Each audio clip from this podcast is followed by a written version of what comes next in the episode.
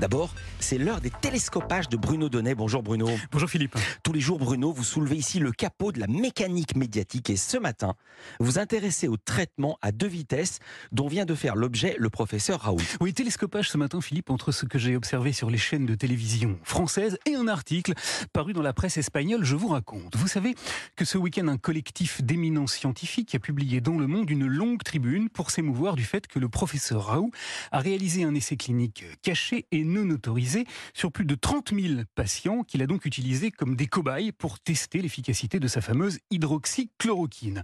Interviewé lundi soir dans C'est à vous, le professeur Mathieu Molimard, qui est co-signataire de la tribune et chef de service de pharmacologie médicale au CHU de Bordeaux, a dit tout le mal qu'il pensait de la pratique du professeur Raoult. C'est un énorme scandale. Il a expliqué pourquoi ces travaux n'avaient à aucun moment respecté les principes scientifiques les plus élémentaires. Dans cette dernière publication, il compare des choses qui sont incomparables, des choux et des carottes. C'est du niveau zéro, c'est nul de c'est nul, c'est niveau zéro de la science.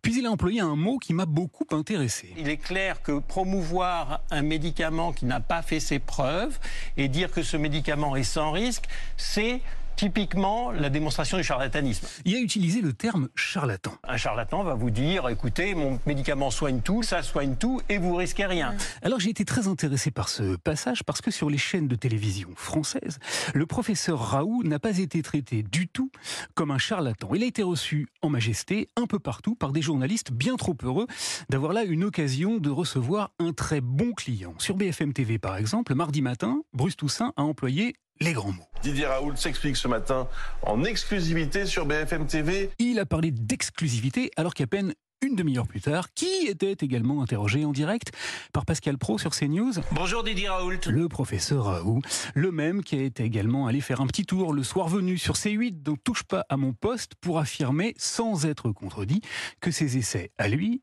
n'avaient absolument rien d'illégal, contrairement à d'autres. Je vous dire, il n'y a qu'un essai illégal, à ma connaissance, c'est la vaccination. Bah voyons. Alors médiatiquement parlant, hein, recevoir le professeur Raoult, c'est une aubaine. C'est l'assurance de s'attirer une grosse audience et de réussir un bon coup. Didier Raoult le sait parfaitement bien, voilà pourquoi, en interview, salut le patron et c'est lui qui dicte sa loi aux médias. Il a d'ailleurs très bien fait sur BFM TV en menaçant de mettre un terme à l'entretien s'il n'était pas réalisé à sa convenance. Je vous propose d'écouter maintenant le professeur Molimar, qui est chef de service de pharmacologie médicale au CHU de Bordeaux. Qui non, non, mais c'est lui. Écoutez, ce type ah bah si, bah c'est lui qui vous met en cause. Non, je ne l'écoute pas, je raccroche si vous faites ça, c'est pas compliqué. Eh oui. Celui que 18 sociétés savantes, excusez du peu, hein, accusent de pratiquer le charlatanisme sans vergogne est traité à la télé comme un invité de marque n'hésite pas à brocarder tous ceux qui ont l'outrecuidance d'oser lui apporter la contradiction. Est-ce que ces 30 000 patients étaient des cobayes sans le savoir? Non mais écoutez, arrêtez vos bêtises. Car à la télévision en France, le professeur Raoult n'est pas un charlatan, c'est lui le patron. Très bien, on arrête l'interview maintenant. Non, non, non, non. Et ce n'est pas lui qui contrevient à la loi, ce sont les médias qui racontent des fadaises. Je ne lis pas vos bêtises, je n'écoute pas votre télé, je ne lis pas les journaux qui médisent de moi, je le fais pas, voilà.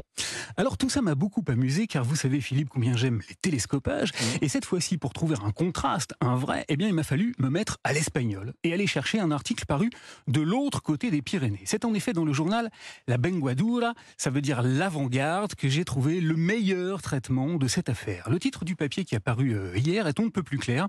Je vous le lis, il s'intitule El charlatan de la Covid, le charlatan de la Covid, titre nos confrères espagnols, qui sous une grande photo pleine une du professeur Raoult écrivent qu'il incarne la caricature du pire populisme sanitaire et qu'il a exercé, je cite encore, une activité de gourou au pire moment de la pandémie face à des médias complaisants qui sont venus comme en pèlerinage l'interviewer à Marseille. La lumière, cher Philippe, arrive parfois de là où on n'attendait pas.